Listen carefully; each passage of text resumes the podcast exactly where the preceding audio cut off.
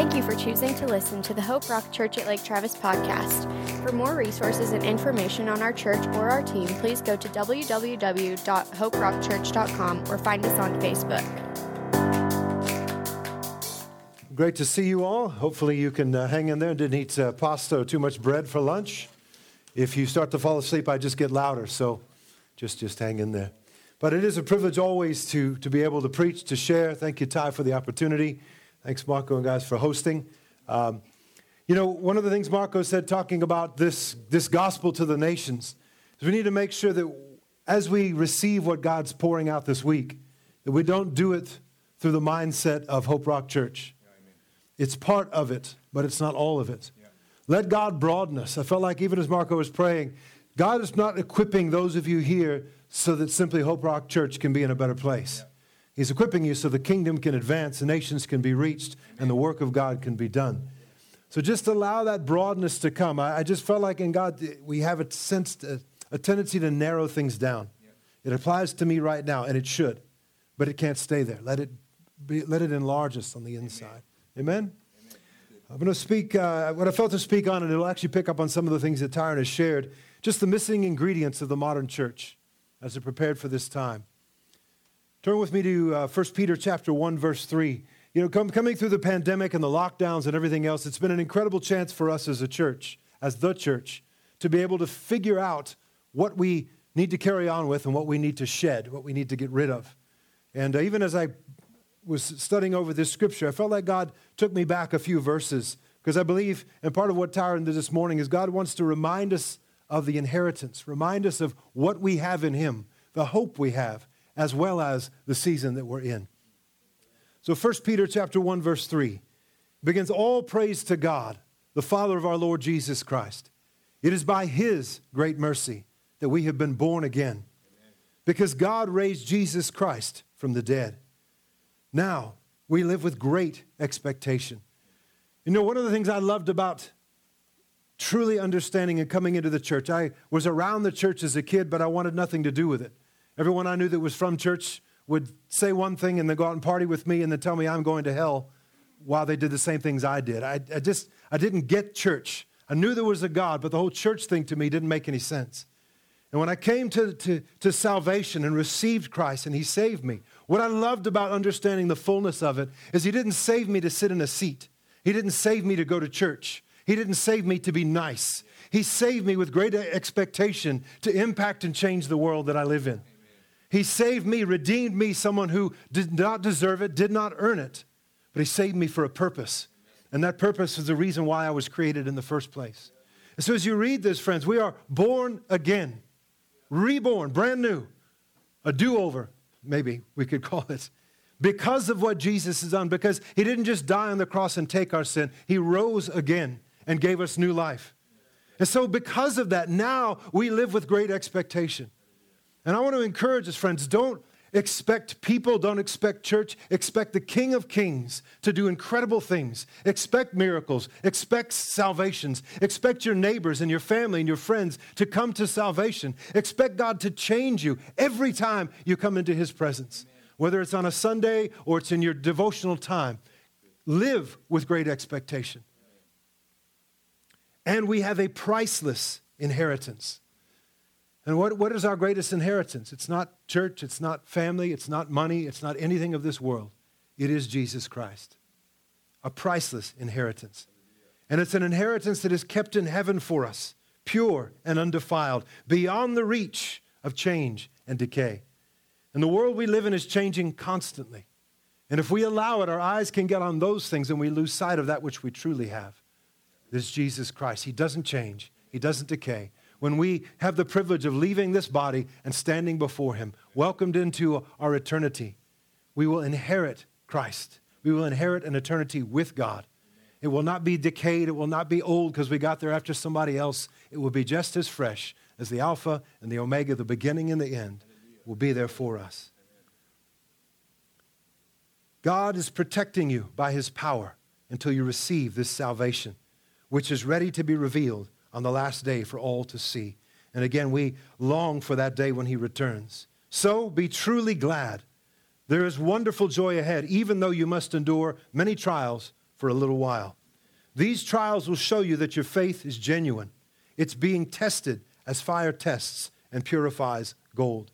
Friends, we can certainly say to some measure or another, our faith has been tested in these times. What do we believe? Why do we believe? Do we truly follow God or do we follow church? Being a part of a church leadership, having led a church for years, watching guys go through this leading churches, this thing has come out time and time again. Do we actually believe in what we say we believe in?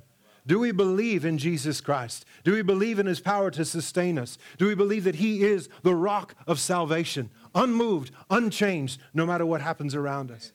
Tyron said earlier, um, God was not caught off guard by this. And we say that with our mind, but do we truly believe that?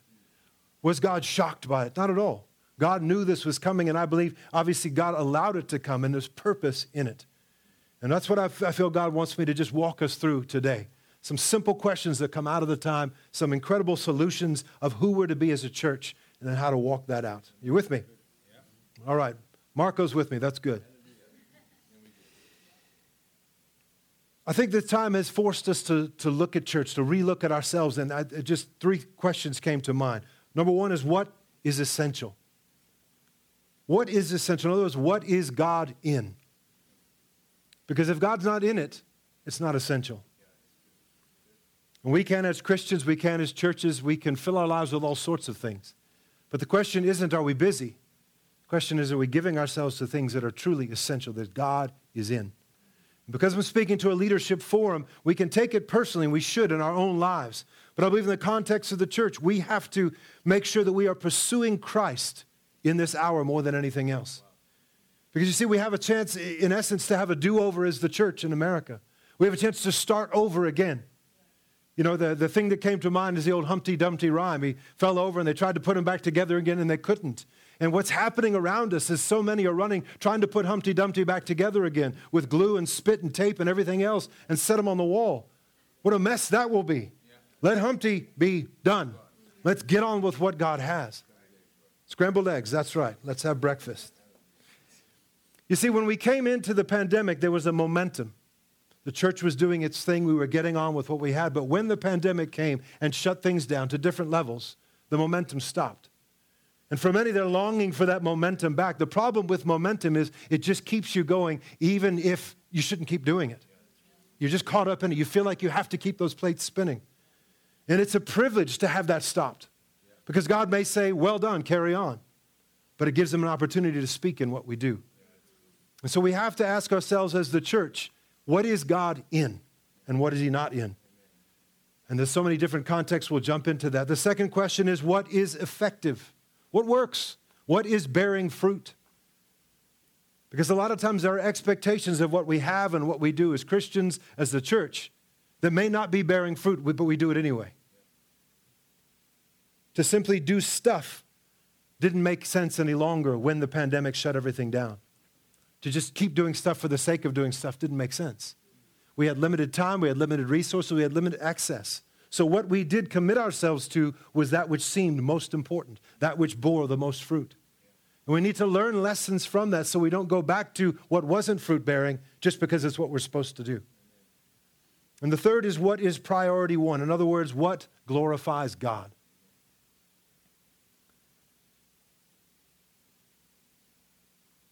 What do we do that glorifies God?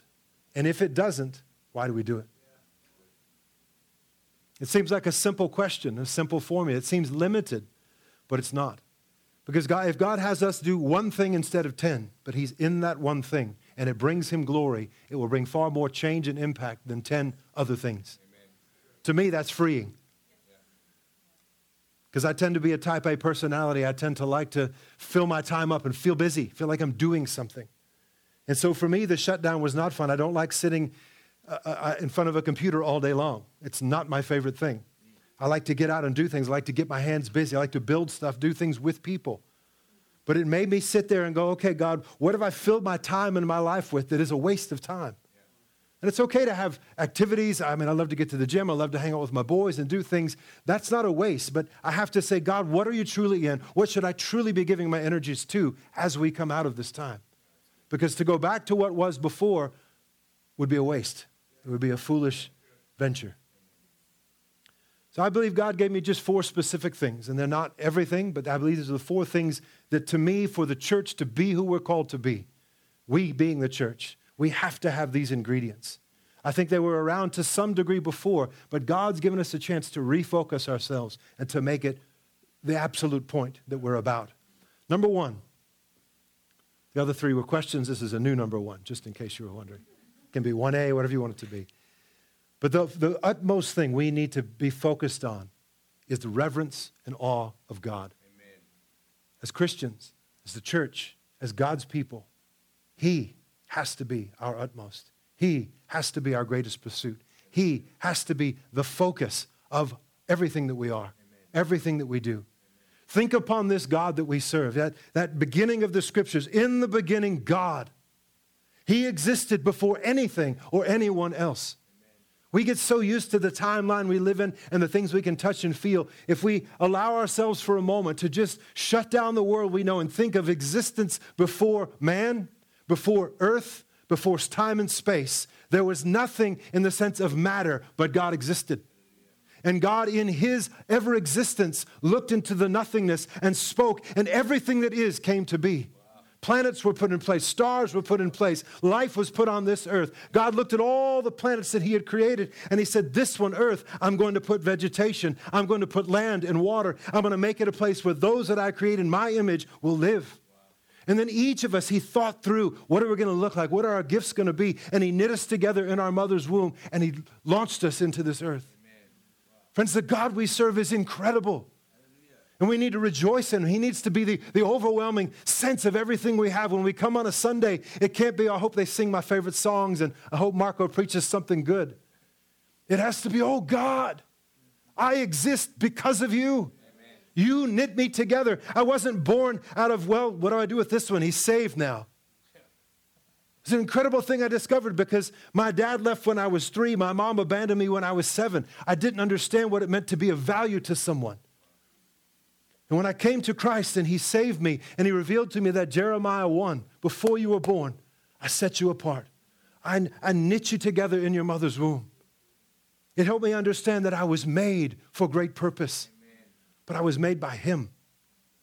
And though I had, have physical parents and wonderfully have, a, have been reconciled with them, they didn't make me, God did. So, friends, every day we need to wake up with a greater and greater reverence of Him. Our journey of salvation, again, Tyron alluded to it, is salvation is knowing God. Yes, know about Him. Yes, learn about Him. Absolutely. Get all the theology you can get, but don't let it substitute for knowing Him. Because as you truly know Him, you will revere Him, you will fall before Him, you will be overwhelmed by Him. Amen. I remember when I, when I first got saved and they were praying for people, and people were getting, as the, the term goes, slain in the spirit. And I said, I ain't, it's not happened to me. I'm not going down. And I stood and I fought. And I remember a guy just praying, and he just kept praying. I felt like it was an axe. He'd pray for a few minutes, first time, and he'd come back and pray again, and my legs started to get weak. Came back, and he must have prayed for 15, 20 minutes, just praying. And finally, I was out on the floor could not get up. The meeting carried on, and I am trying to get myself up off the floor and can't move. And it was God showing me how present, how ever present, how awesome He is. And teaching me, my boy, you don't have to get up out of my presence, stay in my presence. You see, what people unsaved need to walk in and come into is the people who are overwhelmed by the awesomeness of our God. We are too underwhelmed. We worship too small of a God. We believe in too little things. We get surprised when God does miracles. He's God. Amen. We should be shocked and uh, what happened? There were no miracles today. Was God even here? Instead, it's like, hey, we had a miracle. Let's tell everybody and put it up and get a video about it. That's great because it glorifies Him, but surely there's more. Remember that previous scripture of that great expectation. The greatest ingredient the church must have is a reverence and an awe of our Creator. Amen. Because we exist for His glory. Amen. And He's worthy. So I want to encourage us take time and think upon this God. Think upon who He is, what He's done. Spend time in His Word, not just reading Genesis, but reading who He is, what He's done. Read Revelation. He's the Alpha and the Omega, the beginning and the end. He holds the keys to death and Hades, and He's got victory over them.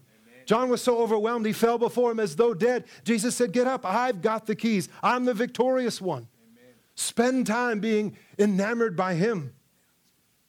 And we do. We get enamored by people. We get enamored by meetings. We get enamored by lights and smoke machines and, and bands that can sing. And those are great gifts, but guess who gave them? Yeah. Worship Him. The whole thing of celebrity church will fail if we put our eyes on Jesus and glorify Him. Because if that's way, the way we all look, we can't go wrong.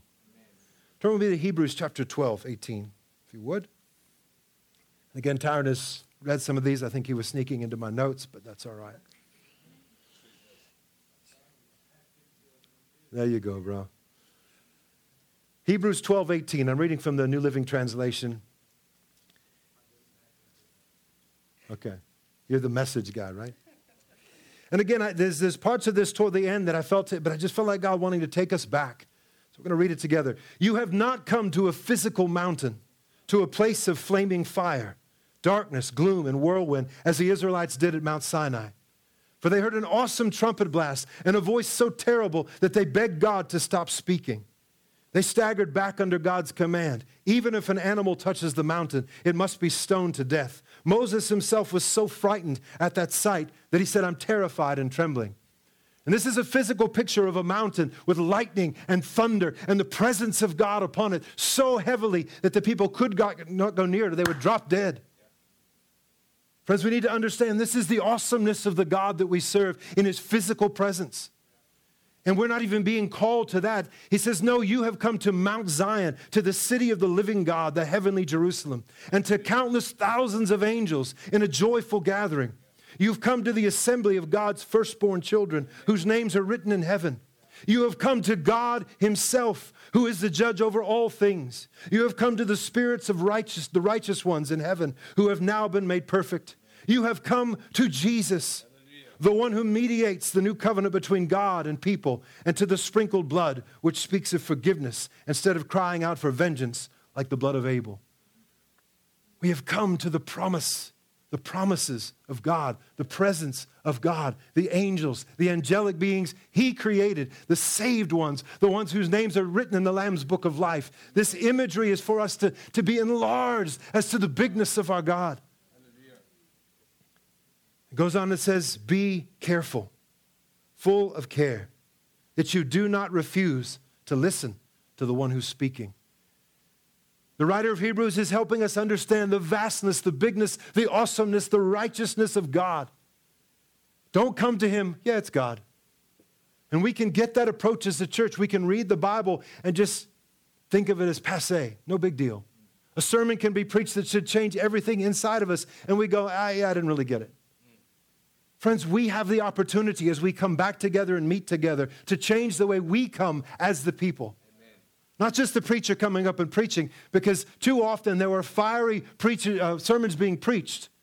And we were, yeah, that's cool. Or we're on our phone or Facebooking or whatever it is. I want to encourage us. We have got to come in as God's people going, Lord, what are you saying? Because when Marco gets up and preaches, or Tyron, or whoever gets up and preaches the Word of God, this is His Word. Don't listen to it with the ears of the person. Listen to it with the ears of the God that stands behind it. We have the privilege to be messengers of His Word, but it remains His Word. In the old times, when a messenger is sent out from a kingdom, he represents the king. This, this king's seal is on the document he carries. And when he arrives, if he is killed or abused or anything else, it's an act of war as if he assaulted the king himself. And we need to understand when, this, when the, the word of God is brought, the king's word is brought, we need to treat it as if the king himself is speaking because he is. Reverence and awe for the word of God. We cannot be changed by this incredible living word if we continue to look at it the same way we can get into. People need to walk in, and it's not that we sit there and hold the book and all oh, the book, you know, we, we get weird and very religious. I'm talking about the understanding that this is God's word. I want to hear what God is saying, even if I've heard it before. I tell you, I've had the privilege, I don't know how many times to read the Bible through over and over, and every time I read it, He shows me something different. He, he addresses me where I'm at. He encourages me. He shows me things because it's the living word of God. It's God speaking. And do we understand? I think even if he just spoke out loud, I think we would all be on the floor for about a week, overwhelmed by the mere presence of Him. Be careful that you do not refuse to listen to the one who is speaking. As people come into the church, we don't act weird. We just revere God, His Word. We want to be changed by it. Our conversations, even as we leave, should be man, what did God say? What, God, what was God saying to you? When sometimes it can be, what's for lunch? Or what's on tonight? Is the game on tonight? That, and, and I'm all for the small talk. It's life, it's reality. But we've got to come to a place where this word stands out. He stands out far more to us. For if the people of Israel did not escape when they refused to listen to Moses, the earthly messenger, we will certainly not escape if we reject the one who speaks to us from heaven. When God spoke from Mount Sinai, his voice shook the earth, but now he makes another promise. Once again, I will shake not only the earth, but the heavens also. This means that all of creation will be shaken and removed so that only unshakable things will remain. And again, Tyron talked about the fact that God is shaking, and it's a good thing. God is shaking us, his people, to get off of us the excess, the unnecessary things that we don't need so we can get on with the things we need to be focused on. It is an incredible time. It is a wonderful time. It is one of the greatest times in my lifetime to be a minister of the gospel, to be a Christian. Yes, we stand out finally. We don't look like everybody else, we, don't, we, we shouldn't act like, we shouldn't sound like everybody else. We're meant to be different. We've worked so hard to fit in. We were made to stand out. We were saved to be different. There should be life in us, there should be reverence of God in us.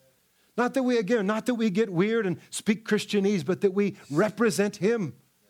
We're the crazy people oh, Jesus, He did this. Oh, man, that stuff's not weird. That's normal. You know, uh, one of the guys asked me earlier, did you, I, I did some, when I was in college, I did some bodyguarding stuff with people. And uh, I was never, I'm never starstruck. It never really mattered to me. But I would tell people what I had done that night. They're like, you were around that person. They'd run around all excited about the person that they didn't, I was around, and it didn't matter to me. We get the privilege to be around God Himself, the presence of the Almighty. And too often we can't shut up quick enough to talk about what everybody else is talking about. Friends, we're enamored too much with the wrong things. And it's our opportunity to restart and be enamored with Him. You know, if people don't want to be around us because we're so in love with Jesus, that's okay. But when they are finally looking for Him, they'll know who to go to. It needs to be clear. Verse 28 Since we are receiving a kingdom that is unshakable, we're in a shaking world. God's not only shaking his church, but the whole earth is shaking.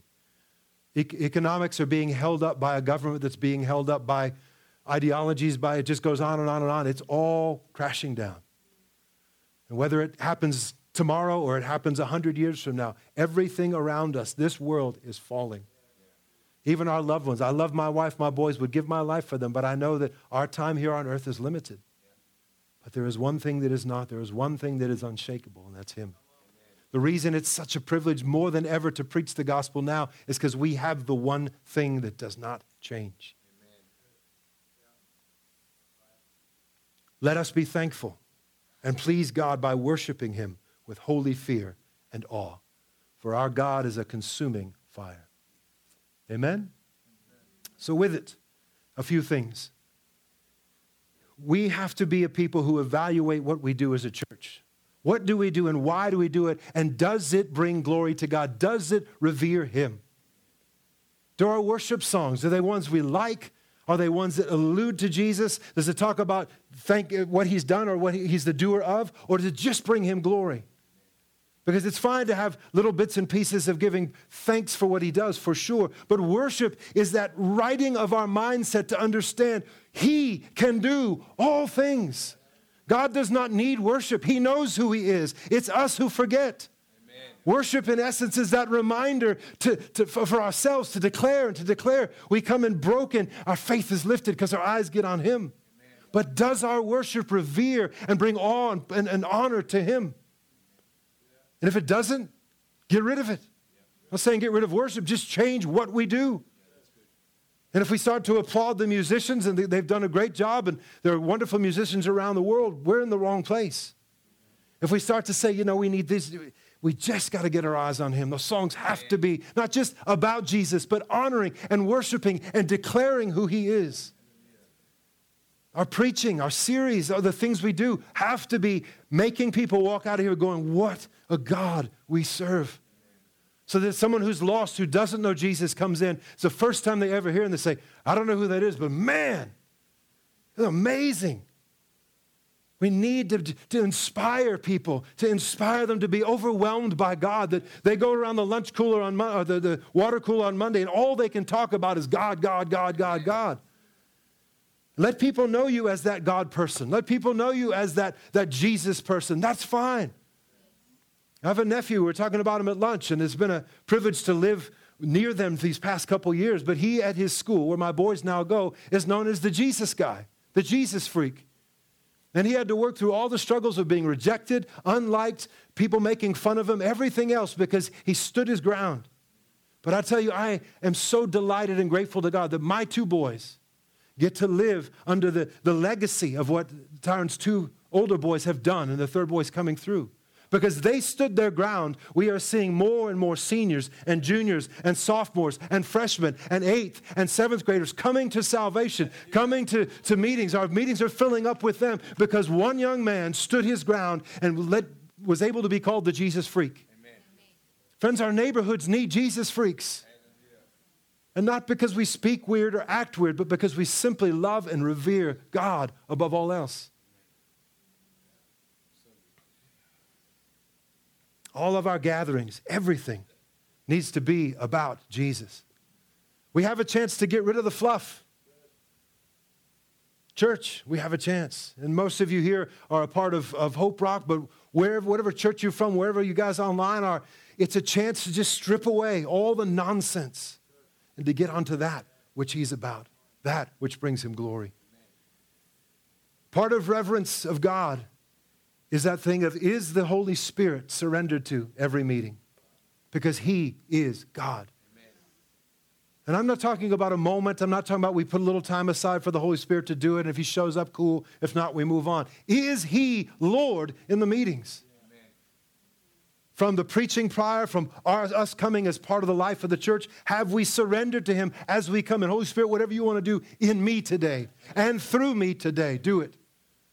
A room full, how many people fit in this room? 6,000. 6,000, excellent. Very small people, but fun. 100. 100 people on a Sunday who have surrendered to the power of the Holy Spirit before they come through that door means He's going to be in charge of everything. You want to see signs and wonders. You want to see salvations. You want to see people running out here with flames of fire over their head. Come through the door ready first. And then we'll see that running back outside. You see, we can't come in and just hope that Marco brings it. Hope that these guys bring it. We have to have been in reverence and awe of Him and surrendered to Him. Holy Spirit, use me. Amen. Becomes a different thing. But it has to begin before we get here. Amen. For the unbeliever who wanders into our meetings, will they encounter a people who are obsessed with Jesus? Not just talk about Him, but clear. They are obsessed with Jesus. Something different, not about what we say, but about who we are. Again, that reminder, verse 28 Since we are receiving a kingdom that is unshakable, let us be thankful and please God by worshiping Him with holy fear and awe, for our God is a consuming fire. I spent the most time on that, three other points, but if we don't get that, the rest doesn't matter. As we said last night, as we read that Isaiah 6 text, Isaiah was a, was a prophet. He was complaining about Israel and its condition and all those things, but it was that encounter with God that caused him to fall out. Done. I'm done. I am undone. Undeserving, nothing in the presence of this perfect God. And it was God's reaching down to him that brought him back up. And when God said, Who will go? He didn't say, Go do what? He didn't say, Who will go plant a church or who will go preach a sermon? No, he said, Who will go? Who, whom shall I send? Isaiah didn't say, Well, is it a nice place? Will there be stuff for my kids? And, and you know, how's the food? You know, do they have barbecue? He just said, Here I am. Here I am, Lord. Send me. We want people to surrender their lives to Christ. It's got to begin with reverence of God. Number two, of the ingredients. Number two of my second set of number two. Yes, that's right. Right roles of leadership. One of the things we need to learn out of this is, is right roles. Roles, in other words, what we do of leadership. I'm trying to give you ours so you can kind of track with it. If we carry on as we did before, where the small and elite group do all the work in the church, we will never become what God's called us to. You cannot have a small group. You've got a couple elders and the worship team and a couple people who kill themselves every Sunday to get everything done while the crowd shows up and cool, we're heading out. We'll never become what God's called us to be. The right roles of leadership has every one of us doing everything God has called us to every time we come together, and even more when we go from these times together. 1 Peter 4 10. God has given each of us, says you, but us, a gift from his great variety of spiritual gifts. Use them well to serve one another. Do you have the gift of speaking? Then speak as though God Himself were speaking through you. Do you have the gift of helping others? Do it with all the strength and energy that God supplies. Then everything you do will bring glory to God through Jesus Christ.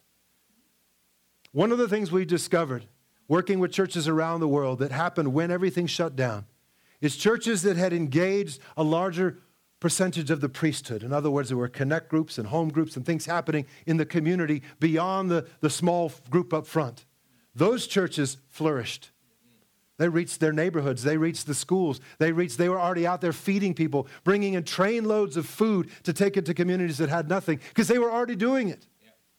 And the churches that didn't have those things, that relied on the big meeting and the big moments, had no idea what to do. Because the role of leadership was in the wrong place. Yes, there has to be governing authority. Yes, the eldership is the highest governing authority in the local church, but it doesn't mean they're the only ones who do anything or the only ones who have some responsibility before God. We've got to ask ourselves, God, why am I in this church? What is my role in what you want to do through Hope Rock Church or through the church at your home church? Every believer comes to Christ, their destiny is unlocked as they come to Christ. The reason they were made. And for some reason, we've been duped into this idea great, you're here, you're a member, cool. Have a seat, give, applaud now and then, throw out a few amens, and if we need volunteers for the kids, I'll let you know. And as sad as that sounds, that's kind of what it's been minimized to. Whereas the truth is, every believer was created by the hand of God, in the image of God, for the purposes of God, to fulfill the mandate of God to reach all nations. Every believer. From the person who hides in the back in the corner because they're afraid they'll be noticed, to the person who's up front amening, hoping they'll be noticed. No offense, Marco. Maybe a little. No, I'm good. Yeah, yeah, yeah. but friends, and, and this, this falls on us as leaders, it falls on us as wherever we are in the things of God. Every believer has to be able to lead their family. So you're locked up in your home. All right, kids, let's gather around. Let's get out the Bible. Let's read together. I'm going to teach you. I'm going to pray with you. I'm going to teach you how to pray. I don't need a Sunday meeting to lead my home.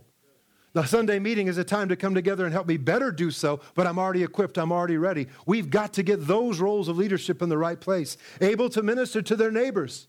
What should have been birthed in this time was churches cropping up in neighborhoods all over America because the priests were already ready and they were leading in their homes. And they said, You know, those neighbors, let's go over to them. We'll sit on their porch six feet away with a mask, but I'm going to tell them about Jesus because we've equipped people. Friends, we can't treat this like, this is over, we're done. No, we've got to be ready. So if it comes again, we're ready to respond. And if it doesn't, we're already doing what God's called us to do. Imagine the amount of neighborhoods that can be reached, the amount of churches that can be planted. Not because we said, I'm going to go plant a church but because I know how to lead my family. I know how to reach my neighbors. I'm already caring for the poor, taking clothes to those who need it, having people in my home. We're already doing those things. You see, this is a do over for us as a church to, to assign responsibility where it's meant to be across all of our shoulders, rather than on a team that plans and puts an event. Giving clothes to the, the poor as an event is fine, but it can't be everything. Evangelism, you bring up outreach, and people immediately think, oh, there's going to be a church event, we're going to hand out flyers and go door to door, which is fine, but that can't be it. The, the, leadership can put things in place to inspire us, but friends, we have got to be those who run with it.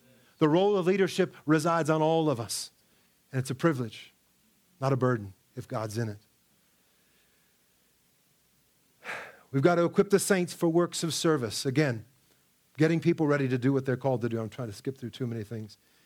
Ministries based upon one man or woman will never last, but built upon a team. So when we're dispersed, it doesn't mess us up. It actually gets us out there doing what we're called to do. Remember in the book of Acts when they wouldn't leave Jerusalem because things were going so well. and a little bit of persecution came and they were scattered. And what began to happen? The gospel got out to all nations. Friends, it was an opportunity. And I'll tell you, this is an incredible opportunity for us. It's a church in America, but as a church around the world to get on with what God's called us to. We've got to raise up and release leaders constantly, constantly. One of, a couple of guys talking to them about church planting said the first thing you should do is begin leadership training right away. Don't wait till you get to a point. Start releasing leaders, not just for your context, but to go to the nations because it becomes part of the culture. Number three, relevance. This thing of relevance, being culturally or kingdom relevant, is something we've got to decide. We have to be relevant for the kingdom of God. We do not have to be relevant for the culture when, it, when it's compromised. You know, Paul says, I'll be all things to all men so that some might be saved. And we take that as, okay, we're going to do exactly what they do. That wasn't what he was saying. He was simply saying, as we see when he goes to Athens and he's waiting to, to get to a meeting and he's walking around, he sees all these statues to all these foreign gods. And in his mind, I'm sure he's praying and thinking, God, what do I do to reach this? This is horrible. They're worshiping these dead, fake images. And he finds one that says to an unknown God, he says, Got it. He says, This one that you worship, this unknown God, I want to tell you who he is. So, by being culturally relevant to the degree he needed to be, he brought in the kingdom. So I do want to encourage us. We don't stand out and say, we're not going to be around you. That's not what I'm talking about. But we can't become so culturally try to be cool and vibey. And I mean, we partner with incredible guys where we were in Southern California, wonderful guys who love Jesus. But Christmas time would come and they would get an In-N-Out truck. I don't know if you guys know In-N-Out. You're learning In-N-Out. You, you missed out. They'd get, they would get camels. They would get camels. camels. They have camel rides out there, elephants, the whole bit to get people to come. No mention of Jesus. Come for In-N-Out, come for this. This is no mention of Jesus. And the mindset was if we do enough like the culture, we make it vibey and cool, people will come and they'll spring Jesus on them. What do you think they'll do with that? I'm out of here. Got my free burger, got my camel ride, I'm gone. And I'm not saying we don't use things to, to draw people, but friends, it can't be bait and switch. We can't try and be so culturally cool that we'll get them here and eventually we'll give them Jesus. Give them Jesus. They're going to hell on the back of a camel with an In-N-Out burger in their mouth, and we're oh, look what we did. We had a thousand people come. Cool. Any of them saved? No, but they're happy. And they might come back.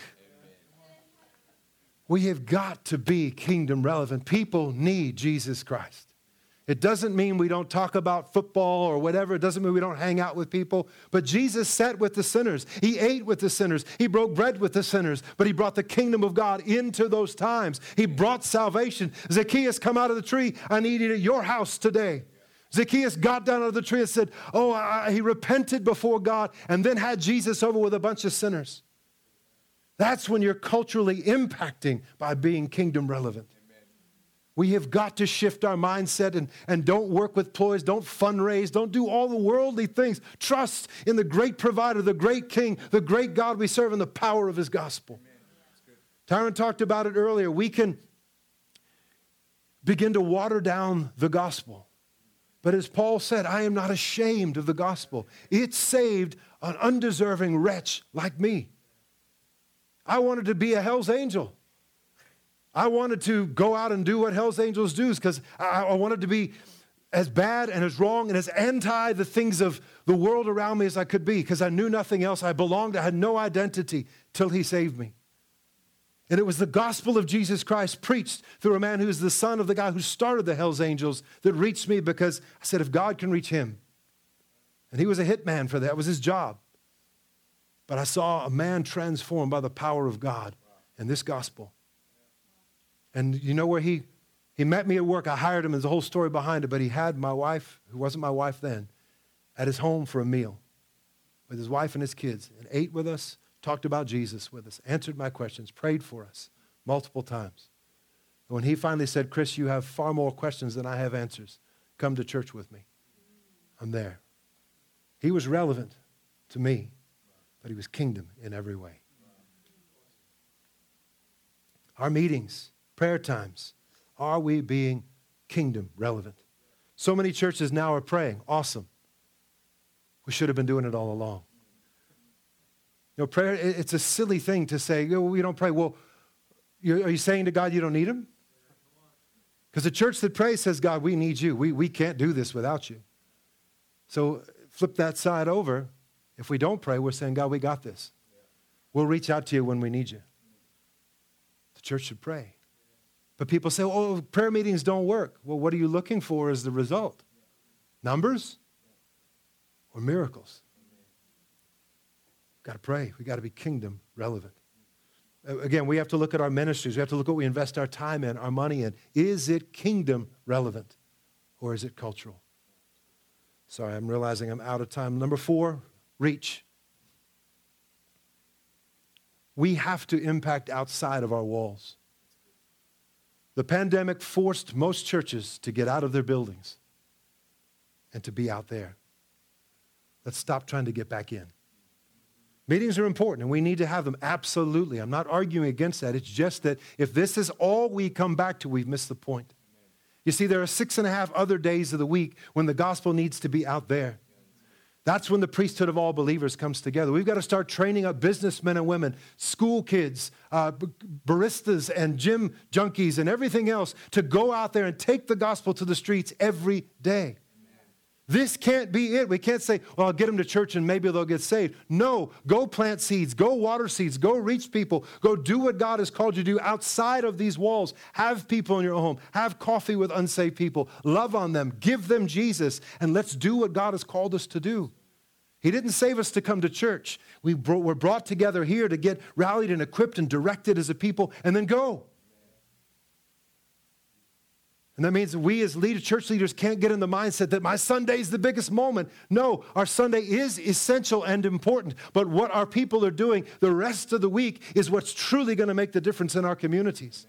This community needs to know that Hope Rock Church exists, not because the building's here, not because you shop in this little area, but every neighborhood we are, you are in as a church needs to know Hope Rock Church exists for Jesus Christ. Because the priests are priesting, the priests are loving, dropping bags of groceries off, ministering at their schools, bringing kids to salvation, teachers to salvation, reaching our businesses. Friends, there is such a world out there that needs Jesus Christ. And the privilege we have in this time with what God has allowed to happen through the pandemic is we've broken out of our buildings. Let's stop trying to squeeze back in as the point. Get back together, meet together, but the point is out there. Acts 1 8 obviously says, You'll be my witnesses telling me about me everywhere Jerusalem, throughout Judea and Samaria, to the ends of the earth. But it begins out in these neighborhoods, it begins out in these communities. God placed you in Austin as a church and as a people for this season, and it's for the purpose of the King and his kingdom. I'll skip through the rest, sorry, but uh, just the response quickly with it. A, let's switch from numbers now to A. Worship him alone. Make sure He remains our greatest focus, our greatest joy, our greatest treasure. Let Him be preeminent in everything that we do as a church. B, no matter what comes the way of the church, let the burden and the task be spread across the shoulders of the whole church, not a select few. You don't have to be a preacher to carry the burden. You don't have to be a deacon. You don't have to be a worship leader. You don't have to sing. Some of you can be praying, I mean, on the meeting time, some of you can be praying in the back, ministering to people, smiling, greeting people. You can be sitting there praying for the sermon as it's happening. But even more, when you leave this place, those six and a half days of the week, you can do the work of the ministry out there. Marco and Kat will never reach the people, you will. But together you will reach this community and change. You want to see Austin change? Start with us. See, be spirit led so that our relevance is eternal. If you're led by the Holy Spirit, He's not going to lead you to do stuff that's a waste of time. He's going to lead you to do kingdom things. Let Him lead every moment of your life, everywhere you go. Doesn't mean we just freeze and stand there forever. It means we're constantly walking with Him. Learn to know His voice. Learn to walk in step with Him. Spend time in His Word. Spend time with Him. Pray in tongues. just go deep into the things of the Spirit of God. So He is the one that leads us. And lastly, in it, look outward. The windows of the church are not so that people can look in, but so that we can look out. There's a world out there that desperately needs to know Jesus. There's a bunch of people like us who the only difference is we have been saved by His grace. They need Him. And we are plan A, plan B, plan C, the only plan God has in place for them to come to know Him. And what a privilege. What a privilege. So many stories I'd love to tell, but uh, let me just read the scripture and land. Hebrews 12:1. Therefore, since we are surrounded by such a great cloud of witnesses, let us throw off everything that hinders. Everything. Church life, church meetings, our own life, our families. Throw off the things that hinder us from the purposes of God. TV shows, series, whatever it is. You got hooked into Netflix, get out of it. It's time to get on with that which doesn't hinder us. And that sin that so easily entangles. Let us run with perseverance the race marked out for us. There is a race. Our time on this earth is limited. There is an urgency to this hour. People are dying and going to hell every day. And we have the cure for all eternity given to us. Fixing our eyes on Jesus, the pioneer and perfecter of our faith. Amen? Let's stand together and pray for us. Thank you for listening to the Hope Rock Church at Lake Travis podcast. We are a church that is passionate about knowing Christ and making him known in our city, the nation, and the ends of the earth. For more information on who we are, please go to www.hoperockchurch.com or find us on Facebook.